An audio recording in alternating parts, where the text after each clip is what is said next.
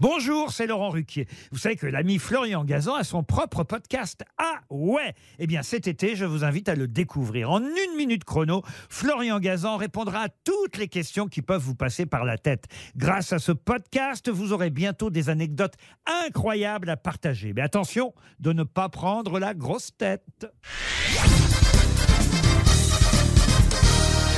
Salut, c'est Florian Gazan. Dans une minute, vous saurez pourquoi on sert un verre d'eau avec le café. Ah ouais ?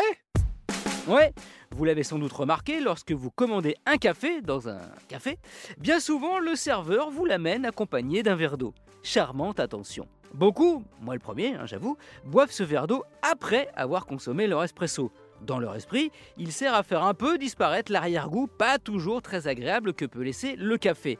Sauf que ce n'est pas après qu'il faudrait boire ce verre d'eau, mais avant. Ah ouais. Ouais, bon, déjà si votre espresso vous a laissé un arrière-goût pas terrible dans la bouche, désolé, mais changez de bar, ça veut dire que celui qu'on vous a servi n'était pas de très bonne qualité. Idem si vous avez l'impression d'avoir la bouche sèche après l'avoir avalé. Là aussi, c'est signe d'un espresso mauvais.